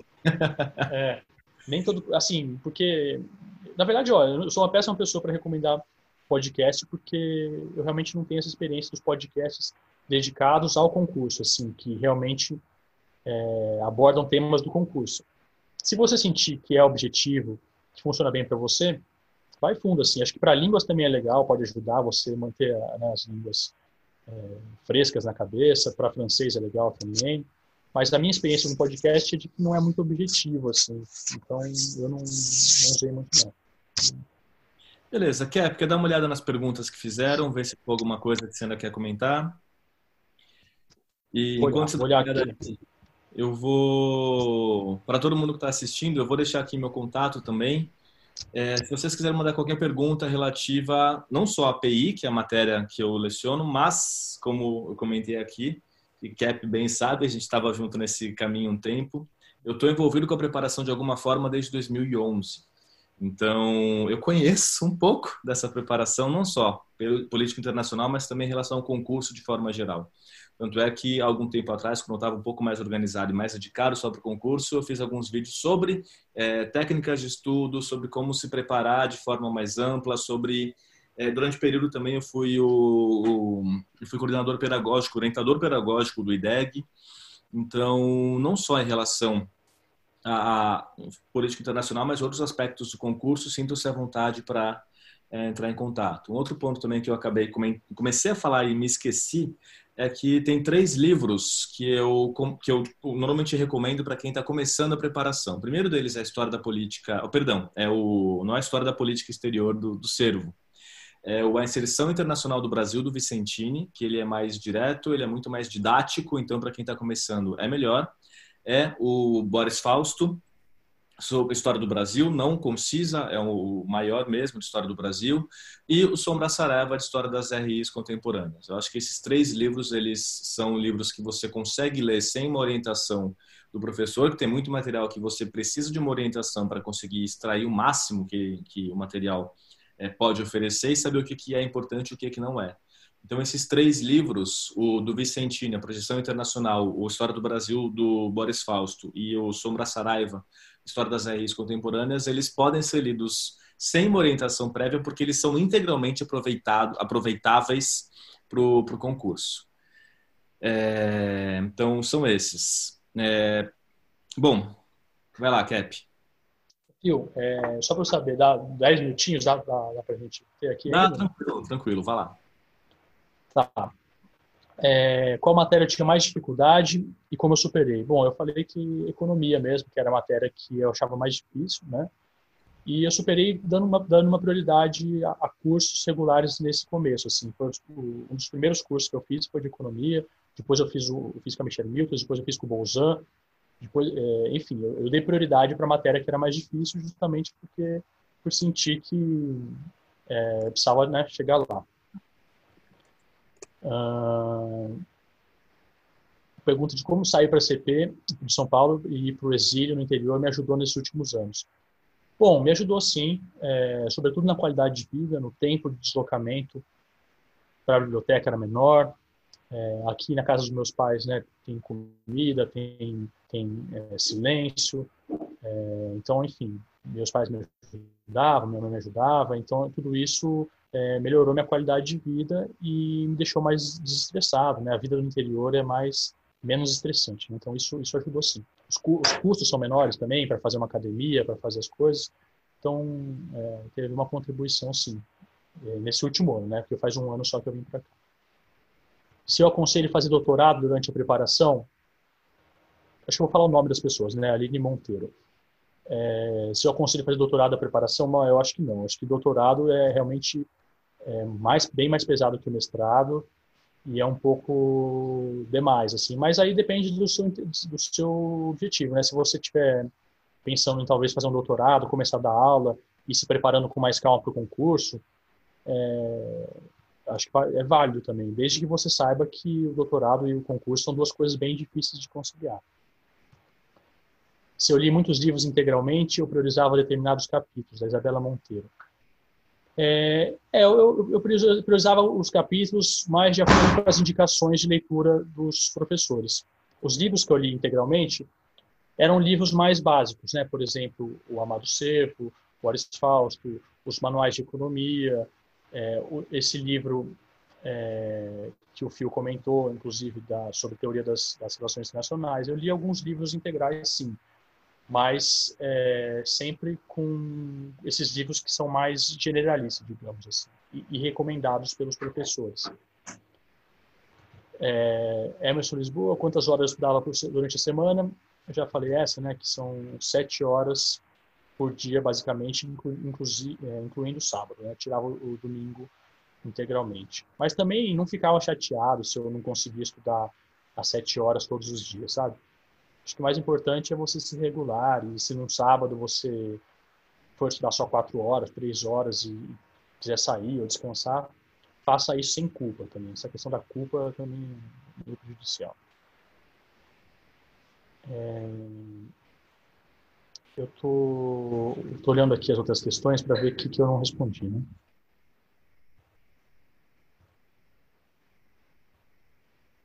É, sobre essa pergunta, sobre as línguas, se vale a pena começar em escolas de línguas ou cursinhos do, do CACD, eu recomendo é, é, começar já nos cursinhos do CACD, sabe? Eu acho que é bom você fazer o, o estudo já direcionado. Eles estão preparados também para para alunos que não têm nenhuma base. Inclusive em espanhol, eu comecei do básico, do, já com os, os professores de, é, exclusivos do, do CSD, e foi bom, assim. Então, eu recomendo, sim, desde que você possa, né? Às vezes você não pode, é, você tem acesso a um curso mais barato, um curso na sua faculdade que é gratuito, também é válido. Sobre a dica para estudante de direito é, da prática jurídica para para que ela se concilie melhor com o concurso e lembrando que essas, essas questões são da Fernanda O'Hara é, eu não sei se eu posso te ajudar muito nisso assim eu trabalhei eu fiz estágio né durante algum tempo no Tribunal de Justiça de São Paulo e a única coisa que me ajudou foi indiretamente, né? Ter uma coisa, uma, sentir que eu estava fazendo alguma outra coisa também legal, que minha vida estava caminhando também, não estava é, apostando todas as minhas fichas na mesma coisa. Mas, fora isso, eu acho muito difícil conciliar, porque é, a menos que você trabalhe com o direito constitucional, é, algumas áreas do direito civil e direito internacional, raramente vai, dificilmente vai te ajudar. Assim, né? Então, não sei se ajuda muito não, sinceramente. É, qual foi a sequência lógica de curso e disciplinas que você fez, do Romulo Vieira? No começo eu dei prioridade para, como eu disse, para português e inglês. Estudei também economia bastante no começo, porque era uma matéria que eu sentia que era difícil. Então, eu fui assim em matérias que eu sentia que eu estava muito muito distante, que eu não fazia ideia do que era aquilo eu, eu dei importância para isso e dei importância para as línguas, por saber que é uma matéria que são matérias que demoram um tempo mais, e para português por saber que é uma matéria que permeia todas as outras. Né? Todas as outras matérias na terceira fase você vai ter que, na segunda fase, né, você vai ter que escrever bem. Então, eu dei importância para isso.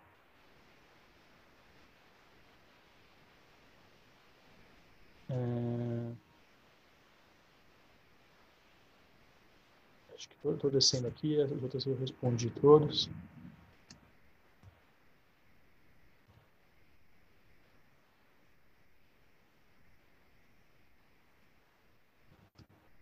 Está tá acabando aqui já. Deixa eu só ver se tem mais algum. Tranquilo, Cap, sem problema. É, sobre a idade, é, eu tenho 32, né? Tem gente que entra com 23, tem gente que entra com 45.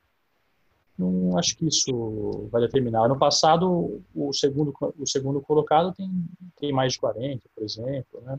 Uhum. Claro, você vai entrar num momento diferente na carreira, a carreira vai ser um pouco distinta, mas se, se esse é o seu objetivo, esse é o seu sonho, né? Vai fundo, né? É, antes tarde do que nunca e, e, também tem muitos anos pela frente aí. Até a gente se formar já vão ter feito várias reformas da previdência só vai poder se aposentar com 90 anos então. O que idade você começou a estudar o pessoal perguntou também? Eu comecei a estudar é, quando eu me formei né? Mais ou menos com 25 anos né? Uma coisa assim. É, 24 quatro. Né? Acho que mais ou menos isso. É, só vendo aqui se tem alguma outra coisa. Ah, tá. É, fala, sobre, fala sobre a segunda fase, por favor. Não consigo ver o nome aqui, errei. Está só aparecendo Rê aqui. É, tempo, construção das respostas, recursos. Bom, é importante treinar o tempo. Acho que você conseguir fazer as questões sem é, chegar no final desesperado, isso é muito importante, né? Eu consegui fazer todas as provas com um tempo bom. Só em História do Brasil que eu, que eu cheguei desesperado nessa, nessa última questão. Eu fiz essa última questão com muito menos tempo do que eu gostaria e eu fui prejudicado por isso, sabe? E o meu desempenho foi afetado então não adianta você fazer as três primeiras questões super bem feitas, no máximo da sua do seu potencial, e a última você fazer ela muito mal, sabe? É, às vezes cai uma questão, acontece, cai uma questão que você fala, essa questão eu sei tudo sobre ela, eu, eu sou capaz de tirar 30 nessa questão. Mas, é, se você também é, se excede ali em querer colocar todo o detalhe possível e acaba perdendo mais tempo do que você deveria, é, é contraproducente também, sabe? Então, às vezes, vale a pena você fazer uma questão que você sabe tudo, um pouquinho abaixo do seu potencial, para você ter mais tempo, ou tempo suficiente para se dedicar às outras. Então, é, essa questão do tempo, eu recomendo fazer simulados sempre que você, depois que você já tiver um, um certo nível de estudo, né, não precisa estar já super bem preparado, mas depois que já tiver uma, uma base razoável, vale a pena você fazer esses simulados, pegar e fazer um simulado de quatro horas é, fazendo quatro questões, sabe? Para sentir bem essa questão do tempo. É, é, é, bem importante isso. Vale a pena sim. É... Sobre a construção das respostas, bom, eu, eu fui muito objetivo. Eu, eu sinto que ser objetivo é, é, é recompensado, é uma coisa que é recompensada no, na correção. Sobretudo agora nessa, nessas correções que têm quesitos claros, é, que devem ser abordados. Então, responda objetivamente os tópicos, estruture sua resposta na ordem dos tópicos e, é, se possível, com parágrafos que correspondam às perguntas. Então, se você tiver três tópicos, faça um ou dois parágrafos por tópico, por exemplo, sabe? É, a introdução e a conclusão, quando elas não responderem objetivamente ao que foi perguntado, não é, esquente muito com isso, sabe? Tente fazer uma conclusão e uma, uma, uma introdução que sejam ou bastante simples e que não te tomem muito tempo nem espaço, ou que já responda ao que foi perguntado, sabe? É isso. É... Deixa eu ver o que mais. Ó, meu Instagram, eu fiz Instagram agora, né? Eu tinha perguntado nas redes sociais aí. Uma coisa que eu, da qual eu fiquei distante foi o Instagram. Nunca, nunca tive Instagram, porque eu sei que é uma coisa meio viciante, que poderia tomar muito tempo, então eu, eu não fiz até é, até o, é, esse resultado aí, né? Então eu fiz faz cinco dias no Instagram. Estou me acostumando ainda, mas pode pode anotar aí que é vou escrever Luiz com Z CK Nogueira. Aí eu posso tirar dúvida assim lá, pode pode me perguntar as coisas. Né? Escrevi aí no, no Tô seguindo. É, tá. Já tá boa. seguindo. Aê, boa. Uma foto. É, tem uma foto só. É. E eu não pretendo também usar muito, assim. Acho que não é meu perfil usar muito, assim. Tomem cuidado com rede social em excesso. Eu falava isso do Twitter, no fim, tô usando bem mais Twitter aqui do que eu jamais é. pensei usar. É, é, eu acho que tem que achar um equilíbrio, assim. Não acho legal também se isolar totalmente de rede social, não. Acho que é bom para esparecer, para manter contato com os amigos, para marcar as coisas, sair de casa ao mesmo uhum. tempo, ao mesmo tempo é meio perigoso também, né? Então, usem com equilíbrio.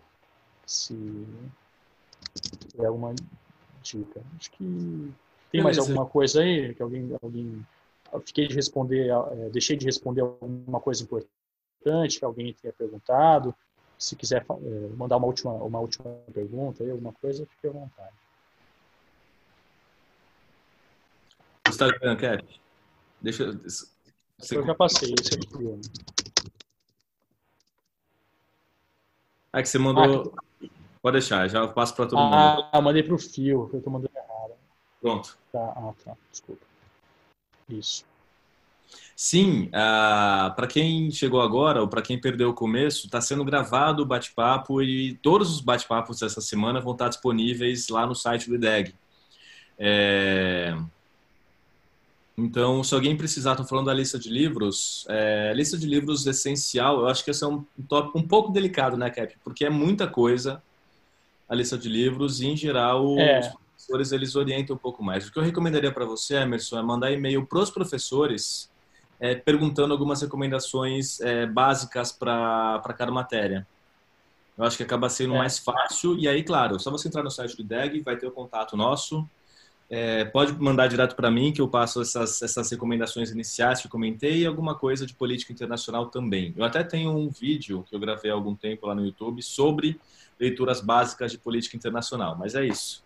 Aproveitem é. É, o contato que vocês têm, claro, aproveitem esses bate-papos. É, ontem já teve né, o primeiro, hoje está com o Cap, temos até sexta-feira. Na quinta-feira eu vou estar de novo mediando aqui uma conversa com a Bruna. E, enfim, Aproveitem ao máximo essa semana e qualquer dúvida que vocês tenham, só mandar e-mail, entrar em contato com a gente. Cap, muitíssimo obrigado. Ô, Fio, posso, posso responder eh, essas duas últimas perguntas? Que o, ah, claro. Que eu não tinha visto. Falou, é, é, duas perguntas sobre recursos. Bom, recursos eu acho que seja muito objetivo, assim, sabe? Cite exatamente a linha do que você está falando, ó, tô falando isso, está na linha tal, mas seja breve, seja objetivo. A sua linguagem no recurso, eu acho que contribui para você ter sucesso, sabe? Se você for objetivo, respeitar o, o corretor, eu já fiz recursos de todo tipo, né? Então, os que deram mais certo para mim foram esses, assim. Respeite o corretor, não tente enrolar muito ele, não tente fazer um texto imenso, é, que não é isso, ele não vai nem ler também, eu acho. Então, seja objetivo e direto. É, seria isso sobre os recursos. Isso, sobre a caligrafia, ó, a caligrafia eu acho importante sim, viu? Eu penso que caligrafia é importante, mas não muito também. Minha, minha, minha letra não é boa, não. E mesmo assim eu, né, eu consegui tirar boas notas. Mas é, é legal, eu peguei, alguns momentos eu peguei aqueles, baixei na internet uns, uns exercícios de caligrafia básicos, imprimi e fiz lá, você fica fazendo x, x, x, v, v, v, m, m, m, fica fazendo isso assim várias vezes, né? São os exercícios básicos e é bom, é bom assim treinar, sobretudo é, quando você faz uma questão mais corrida, né? Aquelas questões de história do Brasil ou de PI que são de 90 linhas, nessas às vezes ou de 60 com, com menos tempo, é, nessas às vezes a letra fica muito ruim. Então vale, vale a pena treinar caligrafia, mas também com ponderação também, sabe? Não, não precisa também exagerar, porque todo mundo tem a letra feia, todo mundo faz rasura. É, na, na, na, posição de quem corrige as questões, o que eu posso dizer é: você não tem que ter uma letra maravilhosa, você tem que ter uma letra legível. Se sua letra tem problemas de legibilidade, aí você tem que lidar uhum. com a caligrafia. Ou não é letra bonita, é letra uhum. que dê para entender. Eu falo isso porque é raríssimo eu pegar alguém que tem problemas de fato de caligrafia, e isso são centenas e centenas de candidatas e candidatos que é, eu, enfim, ao longo desses anos acabo auxiliando. Então, é, é legibilidade, esse é o ponto central. Em relação a, a fazer a prova, em relação a recursos, lembrem-se, na hora de fazer a prova, facilitem a vida do examinador. Deixem tudo muito claro, sejam diretos, precisos, não fica rodeando, não fica, enfim. É, é, é precisão é algo que o Cap ouviu muitas vezes, uhum. comentando o, eu falo que meu grande trabalho como professor de política internacional na, na, segunda, na segunda fase agora, né, nas fases avançadas, é simplesmente pegar a questão e falar, respondam o que está sendo pedido. É isso. Grande parte do meu trabalho é isso. Não se esqueçam. Mais algum comentário?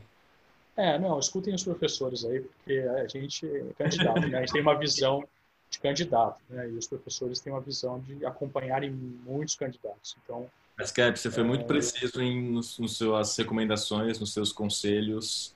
Então, em nome de todos também, é, em nome de, claro, essas conversas acabam facilitando muito a nossa vida enquanto professor. É, agradeço demais pela sua disponibilidade, agradeço a todos e todas que estão aqui assistindo é, o vídeo com a gente. Lembrando que o vídeo vai estar disponível, todas essas, essas, é, essas bate-papos vão estar disponíveis no site do IDEG ao longo dessa semana. E qualquer dúvida, só entrar em contato com a gente. Tá, muito obrigado, Bom, gente, pelo interesse. É, espero que eu tenha ajudado vocês de alguma forma. E se precisarem, vocês mandam uma mensagem lá no Instagram, qualquer coisa. Tá bom? Valeu, Fio. Obrigadão. Valeu, Cap. Um abraço. Tchau, tchau. Tchau.